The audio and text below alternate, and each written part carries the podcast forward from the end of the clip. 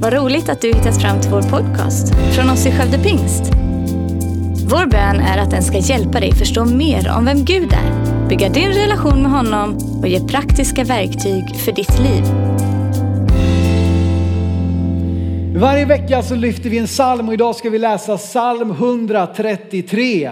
Så eh, får jättegärna slå upp det eller skriva upp det i din telefon. Ni vet att eh, vill du få med dig det som sägs här idag så finns det saker du kan göra för att det ska bli bättre. Jag ska göra mitt bästa för att hålla en predikan du sällan har eh, skådat, eller säga. Skåda gör man ju nu för tiden i och för sig, man tittar på skärmen. Men, men du kan göra saker också för att få med dig det som sägs faktiskt. En sak kan vara att skriva lite anteckningar. En annan sak kan vara att eh, sitta lite framåtlutad och vara liksom lite nickande och lite, lite amensägande. Och ett annat sätt kan vara att slå upp din bibel eh, och läsa tillsammans Eh, med kyrkan. Så, nu ska vi läsa psalm 133. Det står så här. En pilgrimssång av David. Se hur gott och ljuvligt det är när bröder bor enigt tillsammans. Det är som när den fina oljan på huvudet rinner ner över skägget, över Arons skägg och ner över kragen på hans dräkt. Det är som när Hermons dag kommer ner över Sions berg. Där skänker Herren välsignelsen, liv till evig tid. Det är lite synd att vi var några stycken som rakade av oss skägget här när vi fick läsa den här fantastiska. Jag håller faktiskt på att släppa ut min mustasch igen. Det var lite för naket kände jag att inte ha den. Eh, men det här kan ju kännas liksom eh, skägg och olja som rinner och det, är liksom, det verkar lite kladdigt liksom. Eh, men jag tror att vi ska efter den här predikan förstå vad det handlar om. Och innan vi går in lite mer just på den här salmen så kanske du la märke till någonting här när vi började läsa. Det stod en pilgrimssång. Jag vet inte om du någon gång har tänkt på det när du läser eh, 15 salmer. Psaltaren har ju 150 kapitel eller 150 sånger om du så vill. 15 av dem, alltså var tionde, inleds med en pilgrimssång eller en vallfartssång beroende på vilken översättning du har. Eller om du har en väldigt ordagrann översättning kan det stå eh, en stigande sång. Eh, eller Songs of Ascension på engelska. Eh, och vad handlar det här om då? Jo, jag skulle vilja prata lite faktiskt om de här stigande sångerna. För det finns alltså 15 psalmer här. Från psalm 120 till psalm 134 så inleds det med att det står en pilgrimssång. Och väldigt ordagrant då så betyder det en sång från eller för uppstigandet. Det här var sånger man skulle sjunga när man var på väg upp att stiga upp på någonting. Eh, och, och, vad var då detta för någonting? Jo, det här var sånger som sjöngs när man gjorde, eh, eh begav sig till Jerusalem för att fira en av de tre stora veckohögtiderna. Det osyrade brödets påsk, eh, högtid, eller påsken, eh, lövvidhögtiden och pingsten. De här tre högtiderna som, var, som är fortfarande väldigt centrala i det judiska kalenderåret då skulle man bege sig som en pilgrim vandrande till Jerusalem. Eh, och vi vet att vid Jesu tid, ni vet när, när, eh, när pingsten, anden faller på pingstdagen i Apostlagärningarna 2, då så är det ju så att människor är där som pratar alla möjliga språk. Människor har alltså rest från hela medelhavsområdet, den då kända världen, till Jerusalem under pingsten för att delta i den här stora högtiden. Och i, alltså, hade man möjlighet då skulle man bege sig till Jerusalem. Vi läser om Jesus, han, han och hans familj, att de brukade bege sig till Jerusalem för att fira eh, de här veckohögtiderna. Och då är grejen att var man än är och ska gå till Jerusalem så går man upp till Jerusalem. Det är ett, ett känt uttryck, kanske har hört det. Låt oss gå upp till Jerusalem. Och då kan man ju tycka liksom som norrlänning att ja men hallå, vi ska väl inte gå upp till Jerusalem, vi ska far ner till Jerusalem. Och det kan man tycka hur mycket man vill, men poängen är så här att vart du än beger dig ifrån, om du kommer från norr, öster, väst, syd, så är det alltid uppför. Därför att Jerusalem ligger på en höjd av ungefär 800 meter över havet. Till västerut har vi havet, så det är uppenbarligen nere vid havsytan. Till öster så har vi Jeriko, eh, som inte är så många mil därifrån. Det är nere ända på 40 meters höjd. Döda havet är till och med under havsytan. Eh, Nasaret, som ju ligger eh, där Jesus, ungefär där Jesus växte upp, eh, är ju, eller där han växte upp, det är 400 meter över havet, alltså norrut. Betlehem som ligger väldigt nära är 765 meter över havet, så även om du bara ska bege dig den sista milen till Jerusalem så ska du ändå gå upp till Jerusalem. Eh, och därför så har vi de här sångerna för uppstigandet. Sånger för där vi ska stiga upp till Jerusalem för att komma till Jerusalem. De här 15 psalmerna nu då, du som gillar lite tal och matte och såna grejer. Du, du, det är sommarlov från skolan men inte från kyrkan. Come on somebody, har jag ett amen på det? Amen, det är bra. Jag har predikat i kören, ni som faktiskt är här. Och alla ni som är där hemma, kom igen nu. Sitt inte bara och häcka framför tvn utan kom hit också. Men det var en annan femma. Fem grupper, 15 salmer. Vad, vad, vad är det delbart på? 15, vad kan vi dela det på? Tre. Yes. Och hur många grupper får vi då? Fem. Fem grupper om tre salmer kan vi dela in de här 15 salmerna. De följer ett mönster. Och de första fyra grupperna har alla med liksom att vi är på väg till Sion. Eh, och Sion då är ju både en fysisk plats som är Sions berg, där Abraham var beredd att offra sin son eh, Isak och där ju i nacksläget eh, eh Jerusalem ligger, eller en av bergen där eh, inne i Jerusalem. Så det här är liksom en, en profetisk bild på Guds folket, på Guds närvaron. Men det är också en fysisk plats i Jerusalem som vi då kan besöka även i våra dagar. Så det är en dubbel bemärkelse här. Sion är liksom ett, ett, ett, en, en profetisk bild på Guds folk, på, på Guds närvaro. Eh, och det är en fysisk plats som man då skulle bege sig till. De här första grupperna då visar ett visst mönster där den första av tre, är ni med nu? Fem grupper om tre salmer. De första fyra grupperna följer ett visst mönster. Där den första av de tre uttrycker någon form av nöd eller oro. Den andra av de tre visar på Guds makt att gripa in och frälsa. Var på den tredje vittnar om tryggheten som finns i Sion. Så de här skulle man alltså sjunga och så under tiden som man närmar sig så liksom det är en tydlig riktning. Vi är på väg någonstans. Vi duckar inte för livet det är skräp ibland. Det är jobbigt ibland, det är nöd, det är oro. Och det får vi uttrycka för Gud. Men han har makt att gripa in och det finns en trygghet i Sion, hos Gud, i hans närvaro. Och om vi vill vara riktigt filosofiska så skulle vi kunna tala om att de första av de fyra första triaderna eh, de skulle man kunna säga visar en fötternas pilgrimsvandring. Alltså fötterna är på väg någonstans. Vi går upp mot Sion. De andra två triaderna, ett fint ord för tre, tre eh, skulle kunna vittna om hjärtats pilgrimsvandring. Alltså att det fysiska resan vi gör, att jag fysiskt tar mig till en plats, det vittnar om någonting som Gud gör i mig, i mitt, i mitt inre. Så verkar Gud och jag är på en resa i mitt hjärta närmare Gud, mot Sion, mot den plats som han har förberett för mig. Och vet ni vad den tredje triaden av de fem bryter av och vittnar om, vi är framme nu. Vi är framme. Vi har kommit till Sion. Vi har kommit till en plats där Gud har sagt att här ska jag låta mitt namn bo för all evig tid. Och vi är framme och här finns välsignelsen, här finns Guds närvaro, här finns tryggheten från alla faror som omger oss. Och Sion är ju en högt belägen plats och på samma sätt som Jerusalem är omgivet av berg så är också vi i Guds närvaro omgivna av ett skydd från de faror som finns runt omkring oss. Vi är på väg till en plats och du vet vi möter oro men Gud är mäktig att gripa in och vi är på väg till en säker plats i Guds närvaro i Sion. Och jag tycker det är någonting starkt med det här med fötternas vandring, hjärtats vandring och att komma fram. Du ska inte underskatta betydelsen av vart du sätter dina fötter.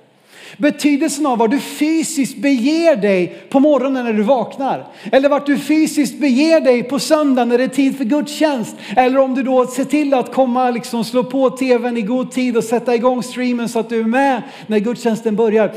Underskatta inte betydelsen av vad du rent fysiskt för din kropp.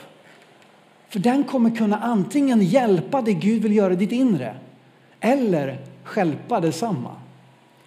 Så är det så att det du rent fysiskt gör med din kropp, hjälper det vad Gud vill göra på din insida? Eller försvårar det för vad Gud vill göra på din insida? Men så kommer vi då fram. Vi är framme. Vi är på en plats där Guds närvaro finns. Och där är vi idag. Som kristna behöver vi inte bara, vi är på väg, men vi är också framme. Det är redan nu, men ännu inte. Vi lever i Guds rike här och nu, i Guds närvaro här och nu, men vi väntar också någonting större, någonting högre, någonting bättre i evigheten tillsammans med Jesus och alla de, de heliga som har levt sitt liv i tro på honom. Och dagens psalm, nu är vi tillbaka efter de här, vad hade vi nu då? Det var 15 psalmer, det är en tiondel av Saltarens 150 psalmer som var indelade i fem grupper om tre. De första fyra följde ett mönster, den sista tre, vi är framme i Sion. Och nu ska vi läsa den andra av de tre sista. Är ni med? Bra.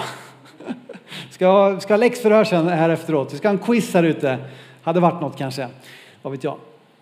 Psalm 133. Den talar om ett tillstånd där skänker Herren sin välsignelse, eller till och med välsignelsen. Där skänker Herren välsignelse. Det är en plats jag vill vara på.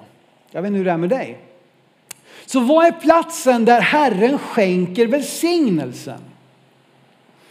Ja, det började med att tala här om, se hur gott och ljuvligt det är när bröder, och nu inkluderar vi också alla systrar, när syskon bor enigt tillsammans. Men vi ska inte tvinga några kvinnor att odla skägg, där drar vi en gräns. Men hur, hur ljuvligt det är där Guds folk bor enigt tillsammans. Och så fortsätter det då med oljan som rinner, de här liksom poetiska vackra bilderna som alla har en symbolik om. Och hur det, här, det här vittnar ju om den prästerliga smörjelsen när man skulle smörja en präst.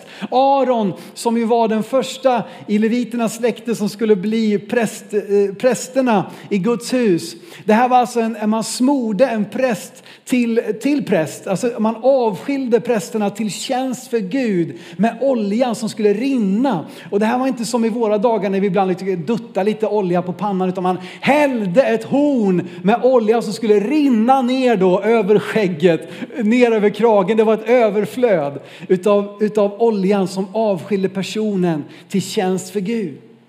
Oljan är en symbol för den heliga ande. Så med, med anden, liksom där, där anden fyller oss, liksom där kommer det här platsen utav Guds välsignelse. Och det säger till och med, där skänker Herren välsignelsen, liv till evig tid. Du vet att det eviga livet, livet efter döden börjar inte den dagen du drar ditt sista andetag. Livet efter döden kan börja här och nu. Här och nu kan du få inleda det eviga livet och träda in i ett tillstånd där du vet att den dagen jag drar mitt sista andetag, det är bara en, en busstopp till den, den slutliga destinationen som är i evigheten hos Jesus. Så att det här livet som Gud vill ge, det är också ett överflödande liv. Vi vet Johannes 10 och 10.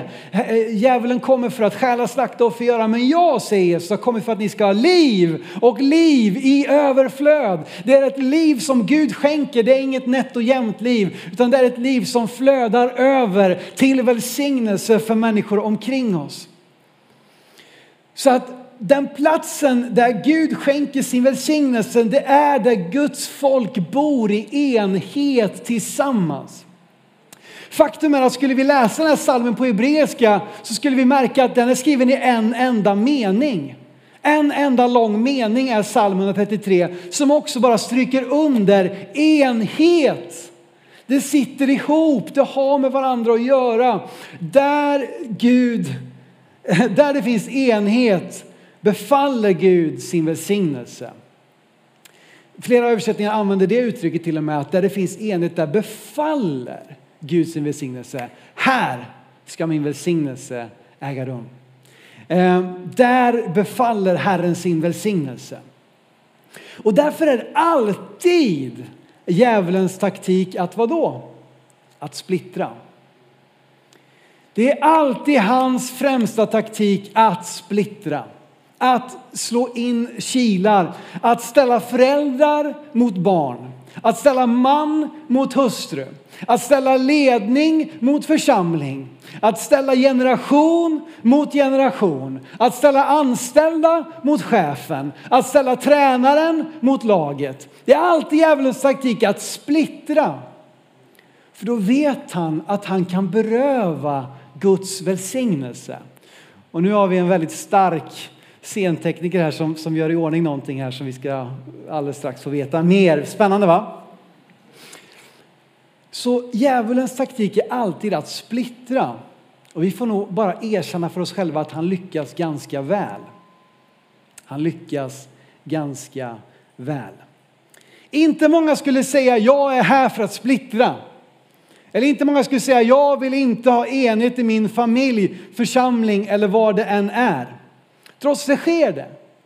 Trots det sker det gång på gång på gång på gång att familjer splittras, att församlingar splittras. Alltså det, det, är löjligt nästan när man tänker på hur mycket konflikter som, som finns inuti så många församlingar. För att det, det, vi ställs emot varandra och det är stilar hit och dit och det är åldrar hit och dit och det är olika teologiska frågor hit och dit och det är saker som tillåter, som där vi tillåter splittring att ske. Och nu så ska vi då få se här vad, vad Johan har hittat på här. Jag bad honom om lite enkla vedträn här, men det var liksom rejäla grejer här. Men det som vi måste se upp för, det är kilar. Därför att även om väldigt få säger jag vill ha splittring, så är det så att det sker. Varför då? För att vi tillåter kilar. Jag vet att en kil, den är lite mer diskret än ett, liksom ett rent och skärt splittring. Så att vi måste vaka över kilarna. Därför att det är de som slutändan, slut, slutändan kommer leda till en fullständig splittring. Nu ska vi se. Ah! Ja, ni fattar grejen. Lyckas vi? Ja, kolla här. Uh! Ser ni? Kilen som tillåts få fäste den leder till slut till ett fullständig splittring. Och när det väl har gått så här långt så är det väldigt svårt, för att inte säga omöjligt, att lappa ihop det igen. Det som till att börja med bara var en liten, liten, liten kil tillåts att bli ett slutligt liksom uppbrott. Men vet du vad det fina är? Att även om det kommer en liten kil och får sitt fäste det kommer in en kil. I det här läget så är det fortfarande inte för sent att förhindra att det ska gå hela vägen dit. Det är inte för sent att förhindra ett slutligt uppbrott om vi ser till att dra ut kilen. Och nu är det här lite torrt, men ni vet, ni har själva hållit på med detta hemma. Va? Ni vet att när man drar ut yxan eller drar ut kilen så suger liksom vedträet ihop igen, eller hur? Så att det är alltså inte omöjligt att förhindra splittringen om vi ser upp för kilarna och ser till att ta bort kilarna innan det är för sent. Och vi måste vara väldigt vaksamma att inte tillåta kilar att få fäste i våra äktenskap, i våra familjer, i våra församlingar, mellan våra ledare. För det är alltid djävulens taktik. Om jag bara kan få in en liten, liten, liten kil här. Jag bara trycker in liksom foten här i dörröppningen så ska vi nog se till att vi kan bända upp den till slut. Och jag tror att en enormt viktig grej för att avlägsna kilarna i de allra flesta eh, relationer är kommunikation i rätt tid. Kommunikation i rätt tid. Därför att det är så, så lätt att vi inte säger det, vi stör oss på någonting. Det är någonting som får fäste. Någon gjorde någonting, någon sa någonting, någon, någon tittade på ett visst sätt. Och det har kommit en kil. Och den där kilen kan vi dra bort om vi säger någonting i rätt tid. Vi kan inte säga någonting när som helst, i vilket, liksom, vilket tidpunkt som helst. Men vi måste säga någonting. Och jag gillar det här uttrycket, är det något så säger vi något. Säger vi inget så är det inget. Tänk vad skönt att kunna leva med, med den liksom principen. Är det något så säger vi något, säger vi inget så är det inget. Men vi måste vaka och se upp för kilarna. Men vad är det för typ av enhet då? Okej, där, där det finns enhet, där befaller Gud sin välsignelse, så är det alltså vilken typ av enhet som helst. Är det bara att vara eniga så är det bra. Vilken enhet är det egentligen som vi talar om här? Eh, du vet att, jag menar i Babels torn, när man skulle bygga Babels torn i Bibeln, då var man eniga. Och man byggde ett torn som skulle nå hela vägen upp till himlen för att visa på sin, sin förträfflighet som folk. Men det var inte en plats där Gud välsignade. Du vet att idag finns det gott om röster som vill få oss att enas, att alla religioner tillber samma Gud. Det låter jättebra. Det låter väldigt enande, det låter väldigt fredligt, det låter väldigt fint och vackert och politiskt korrekt. Men är det, är det den typen av enhet som Gud vill välsigna? Eller att vi ska samlas under vissa flaggor för att proklamera vissa saker samtidigt som vi vänder oss bort ifrån Guds värderingar och Bibelns värderingar. Psalm 33 vittnar om något annat. Vad är det för typ av enhet? Jo, för det första enhet i anden, enade i anden.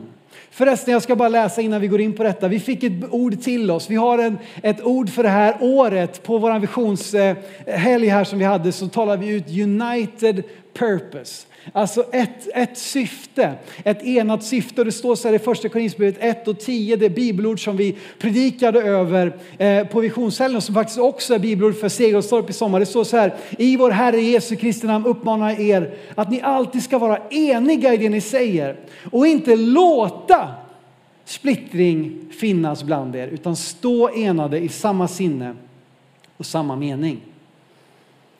Stå enade, tillåt inte splittring. Tillåt inte kilar som hugger sig längre och längre och längre ner. Utan ryck undan dem. Stå enade. Vilken typ av enhet? Jo, enade i anden. Enade i anden. Det stod, vi läste ju om den här den fina oljan som rinner ner över Arons skägg. Det är underbart, eller hur? Och som sagt, oljan är en symbol för den helige ande. Efesierbrevet 4 och vers 3. Efesierbrevet 4, vers 3. Det står så här. Gör allt ni kan för att bevara andens enhet genom fridens band. Det är anden som enar oss.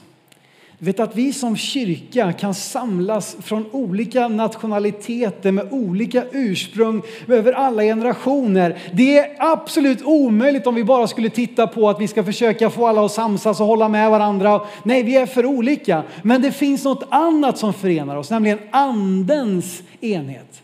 Och den ska vi göra allt vi kan för att bevara genom fridens band. Vi behöver söka andens enhet, det är där vi kan förenas i att vi är, vi är ett i den heliga ande, gjorda till ett. Det står också här enade i Sion. Det talar ju om Sion, att de har kommit fram till Sion. Och det stod om Hermons dag. Hermon är ju berget som ligger längst norrut i Israel där man till och med kan åka skidor eh, för att det är så högt berg och mycket snö. Och därifrån så kommer det massa vatten och källflöde som rinner ner i Genesarets sjö vidare i Jordandalen och som idag används för att bevattna hela Israels land. Visserligen tror jag inte att just den dagen kan flyta hela vägen upp på Sion, men ni fattar grejen. Det där är ett berg berg som, som liksom befruktar och, och, och, eh, och ser till att det blir vatten i hela landet. Eh, på den platsen, där kan vi vara enade. I Guds hus, i Sion, i Guds folk, i Guds närvaro. Hebreerbrevet 11, vers 14 till 16. Här talar det om liksom att vi har, en annan, vi har ett annat hemland, vi har en annan plats där vi hör hemma. Det står så här Eh, att vi hoppar rakt in här i vers 14 i Hebreerbrevet 11 och vers 14 så står det inget mindre än detta. De som säger så visar att de söker ett hemland. Hade de tänkt på det land som de lämnat så hade de haft tillfälle att vända tillbaka dit. Men nu längtade de till ett bättre land, det himmelska. Därför skäms inte Gud för att kallas deras Gud, för han har förberett en stad för dem. Vi behöver förstå att syftet med våra liv här på jorden, har, sin, har sin liksom, sitt ankare i Sion, har sitt ankare i Gud, har sitt ankare i evigheten med honom som också visar sig genom hans församling här på jorden. Så vi kan stå enade i Guds hus. Enade i Guds närvaro, enade som ett folk, enade i anden, enade i Sion, enade i Guds hus, på Guds plats, på Guds berg där hans närvaro finns. Och det står också, det sista jag vill säga vill jag koppla med Jesu egna ord. Johannes kapitel 17. Johannes, Jesu överste prästerliga förbön, det är han som vår överste präst ber för oss. Vad ber han om? Är det någon som vet det? Vad ber Jesus om i Johannes 17? Är det någon som vet? Enhet. Jesus ber om enhet. Det är vad han ber om när han ber för Guds folk. Enhet. Gång på gång på gång genom hela Johannes 17 upprepar Jesus sin bön. Jag ber att de ska vara ett. Jag ber att de ska vara ett. Jag ber att de ska vara ett. I vers 11 står det, Jesus säger, det här är precis innan han ska ge sitt liv.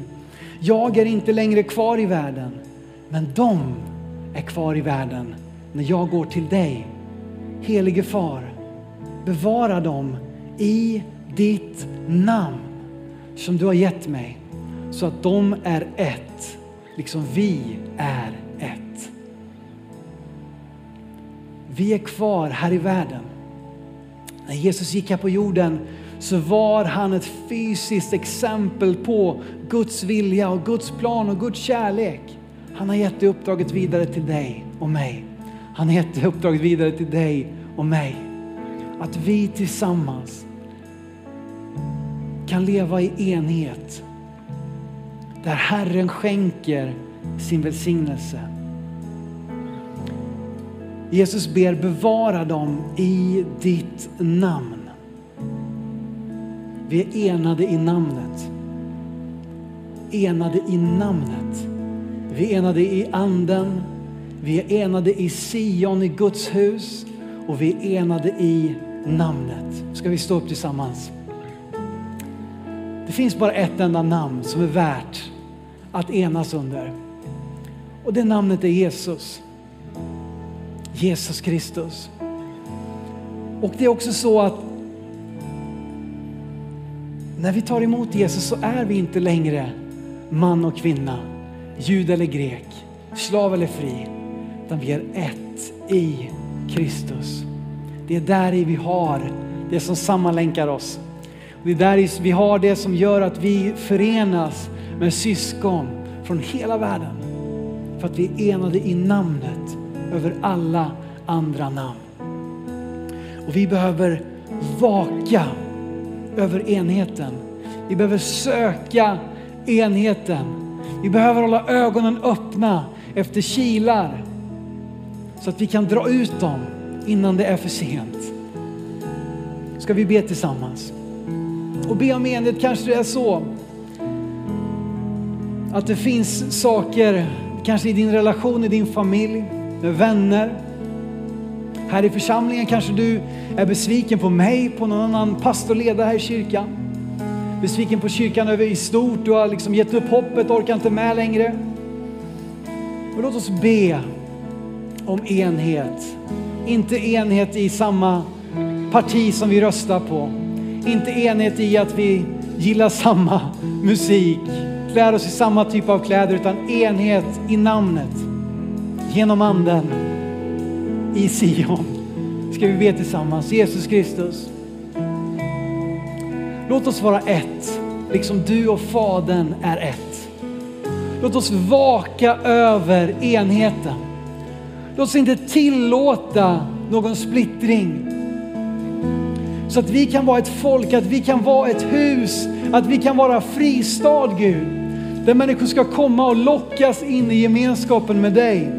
Och inte skrämmas därifrån för att vi bråkar och liksom håller på med alla möjliga andra saker Gud. Utan ena oss i namnet. I Jesu Kristi namn. Tack för att du lyssnat. Dela gärna podden med dina vänner Och glöm inte att prenumerera så du inte missar nästa predikan. Om du har några frågor eller vill att vi ska be eller tacka för något tillsammans med dig så får du gärna höra av dig till kyrkan skövdepingst.se. För oss är veckans höjdpunkt söndagens gudstjänst och det vore så kul att träffa dig där. Våra team finns då redo att ta emot dig och det finns även egna samlingar för barnen. Du hittar mer information om oss, vilka vi är och våra olika mötesplatser på skövdepingst.se. Gud välsigne dig och ha en fortsatt bra vecka.